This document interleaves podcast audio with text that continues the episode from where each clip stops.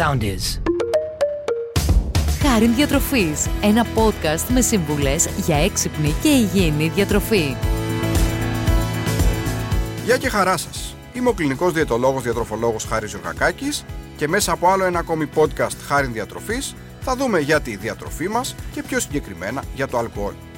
Το αλκοόλ για άλλους αποτελεί μια συνήθεια, για κάποιους μια αποφόρτιση από το άγχος και το στρες μιας δύσκολης ημέρας, ενώ για κάποιους άλλους ένα βασικό στοιχείο της κοινωνικότητάς τους, τουλάχιστον όταν έχουμε τη δυνατότητα να την απολαύσουμε.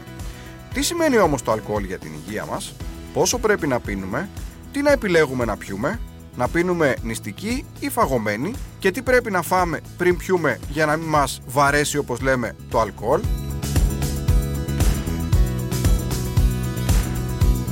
Μία από τις καλύτερες επιλογές όσον αφορά τα αλκοολούχα ποτά είναι το κρασί και ιδιαιτέρως το κόκκινο. Το κόκκινο κρασί, εκτός από το αλκοόλ, περιέχει και άλλες ουσίες, οι οποίες έχουν ισχυρή, όπως λέμε, αντιοξειδωτική δράση και φαίνεται ότι μπορεί να συμβάλλουν στην καλή υγεία της καρδιάς. Ακόμη, μία καλή περίπτωση είναι και η μπύρα, καθώς, όπως λένε οι φίλοι μας οι Γερμανοί, η ζυθοποιία είναι το καλύτερο φαρμακείο. Πράγματι, η μπύρα περιέχει πολλά και ωφέλιμα συστατικά, λόγω κυρίως της πρώτης ύλης που είναι το κριθάρι, όπως για παράδειγμα βιταμίνες συμπλέγματος Β. Άρα λοιπόν, αν θέλουμε να πούμε ποια είναι τα πιο υγιεινά ποτά, θα λέγαμε ότι η πρώτη επιλογή είναι το κόκκινο κρασί και η δεύτερη επιλογή είναι η μπύρα.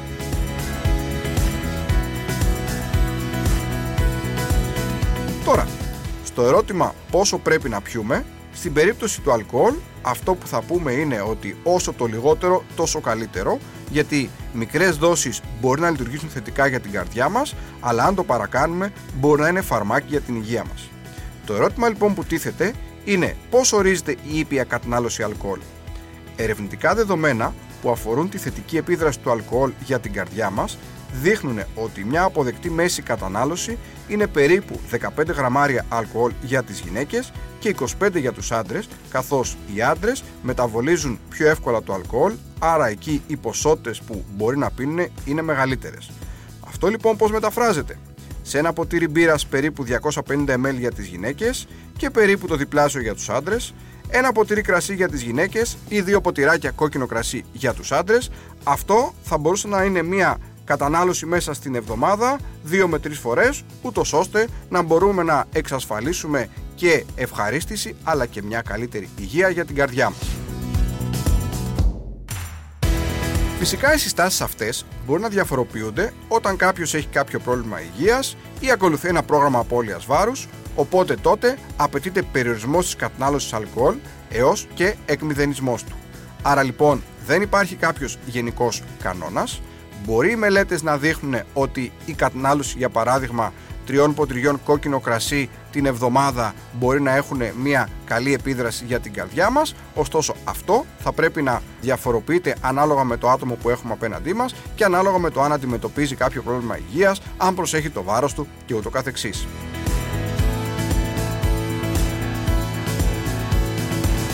Μια άλλη ερώτηση που πολλοί κάνουν έχει να κάνει με το κατά πόσο το αλκοόλ μπορεί να ανοίξει την όρεξη.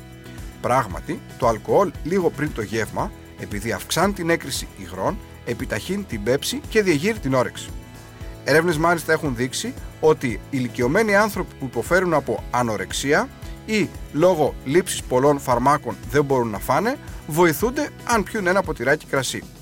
Οι μεγάλες όμως ποσότητες έχουν το αντίθετο αποτέλεσμα, ερεθίζουν το βλενογόνο του στομάχου και κόβουν την όρεξη. Άρα λοιπόν στο ερώτημα αν το αλκοόλ μπορεί να ανοίξει την όρεξη, η απάντηση είναι ότι πραγματικά 1-2 ποτήρια κρασί πριν από το φαγητό μπορεί να ανοίξει την όρεξη, να σας δώσει κάποιες επιπλέον θερμίδες και ταυτόχρονα να σας οδηγήσει στο να φάτε περισσότερο φαγητό.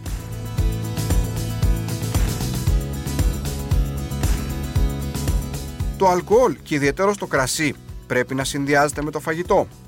Οι ειδικοί υποστηρίζουν ότι αν συνοδεύουμε το κόκκινο κρέας με κόκκινο κρασί, περιορίζουμε σημαντικά τις πιθανότητες να αναπτύξουμε προβλήματα όπως για παράδειγμα διάφορες μορφές καρκίνου, καθώς οι ισχυρές αντιοξειδωτικές ουσίες που λέγονται πολυφενόλες του κόκκινου κρασιού εξουδετερώνουν τις βλαβερές ουσίες που παράγονται στο στομάχι κατά τη διάσπαση του κόκκινου κρέατος. Άρα λοιπόν, το να συνδυάζεται το κρασί με το φαγητό δεν δημιουργεί κανένα απολύτως πρόβλημα, απεναντίας όταν μιλάμε για το κόκκινο κρασί, προσφέροντας τα αντιοξειδωτικά που αναφέραμε, αυτό μπορεί να δράσει και ευεργετικά.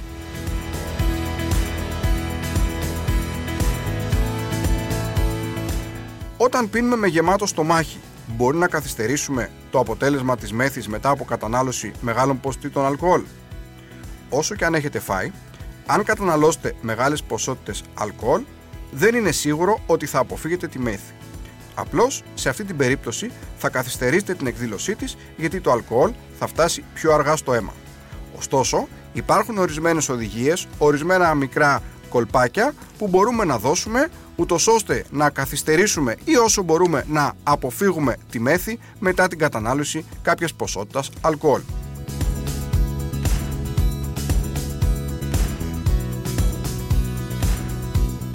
Όταν λοιπόν πρόκειται να πιείτε, μην πίνετε όταν είστε νηστικοί.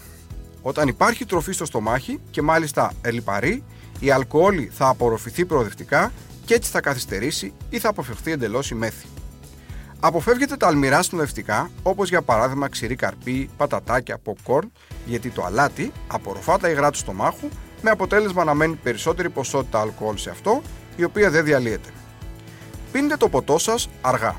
Αν πιείτε ένα ποτήρι μονορούφι, το αλκοόλ που περιέχει θα απορροφηθεί από τον οργανισμό πολύ γρηγορότερα από ότι φυσικά αν το πίνετε σιγά σιγά. Βάλτε, όπως λέμε, νερό στο κρασί σας. Αραιώντε το ποτό σας με πάγο ή και νερό, γιατί έτσι αυξάνετε την ποσότητα του ποτού χωρίς να αυξάνετε την περιεκτικότητά του σε αλκοόλ. Προσέξτε τι θα πιείτε, καθώς άλλο ένα ποτήρι κρασί και άλλο ένα ποτήρι ουίσκι. Τα εινοπνευματώδη που προέρχονται από ζύμωση θεωρούνται λιγότερο επιβαρυντικά, όπως για παράδειγμα το κρασί και η μπύρα για τον οργανισμό, σε σχέση με εκείνα που προέρχονται από απόσταξη, όπως για παράδειγμα το ουίσκι, η βότκα ή το ούζο. Ακόμη, προσέχετε όταν καταναλώνετε γλυκά ποτά, όπως τα λικέρι ή τα γλυκά κρασιά, γιατί τα σάκχαρα που μπορεί να περιέχουν διευκολύνουν την ταχύτερη απορρόφηση του αλκοόλ στο αίμα και επιπλέον η γλυκιά γεύση τους μπορεί να σας παρασύρει στην κατανάλωση μεγαλύτερης ποσότητας αλκοόλ, με αποτέλεσμα να μεθύσετε πολύ πιο εύκολα.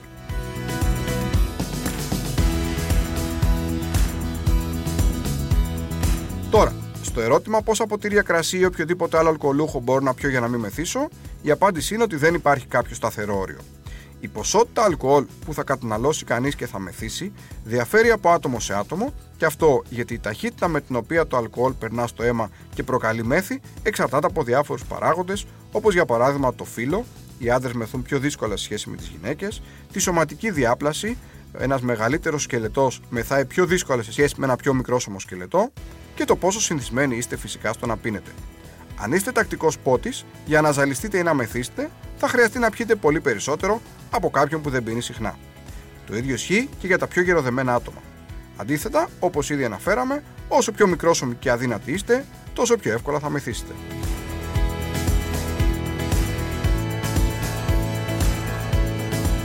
Και φυσικά, τελευταίο και καλό, έρχεται το ερώτημα αν το αλκοόλ παχαίνει. Εδώ θα είμαστε κάθετοι και θα πούμε ότι πραγματικά το αλκοόλ μπορεί να σας δώσει κρυφές θερμίδες που μπορεί να σας αυξήσουν το βάρος σας. Αρκεί να πούμε ότι 1 γραμμάριο αλκοόλ θα δώσει περίπου 7 θερμίδες. Άρα λοιπόν μην το παρακάνετε. 1 με 2 ποτηράκια κρασί σε κάποια γεύματα 2 με 3 φορές την εβδομάδα είναι υπεραρκετό. Θα πρέπει να γνωρίζετε ότι αν πιείτε παραπάνω, περίπου 3 ποτήρια κρασί ή 3 οποιοδήποτε ποτήρια από κάποιο αλκοολούχο ποτό μπορεί να αποτελέσουν ένα κανονικό γεύμα, και αν αυτό γίνεται συχνά, εκτός από προβλήματα με την υγεία σας, μπορεί να δείτε το δείκτη της ζυγαριάς να απογειώνεται. Πανμέτρον άριστον λοιπόν και στο αλκοόλ. Αν θέλετε να πιείτε με την παρέα ή μόνοι σας, επιλέξτε λίγο κόκκινο κρασί, αλλά με μέτρο. Και όπως είχε πει ο Παράκελσος, ένας από τους μεγαλύτερους αλχημιστές του Μεσαίωνα, η δόση κάνει το δηλητήριο. Αυτά λοιπόν και για το αλκοόλ. Φτάνουμε σιγά σιγά στο τέλος και του σημερινού podcast. Ένα podcast που έδωσε κάποιες χρήσιμες, απλές και πρακτικές οδηγίες όσον αφορά την κατανάλωση αλκοόλ. Με αυτά λοιπόν ανανεώνουμε το ραντεβού μας για το επόμενο podcast. Σας εύχομαι να είστε πάντα καλά και να θυμάστε, η σωστή διατροφή δεν θέλει κόπο, θέλει τρόπο.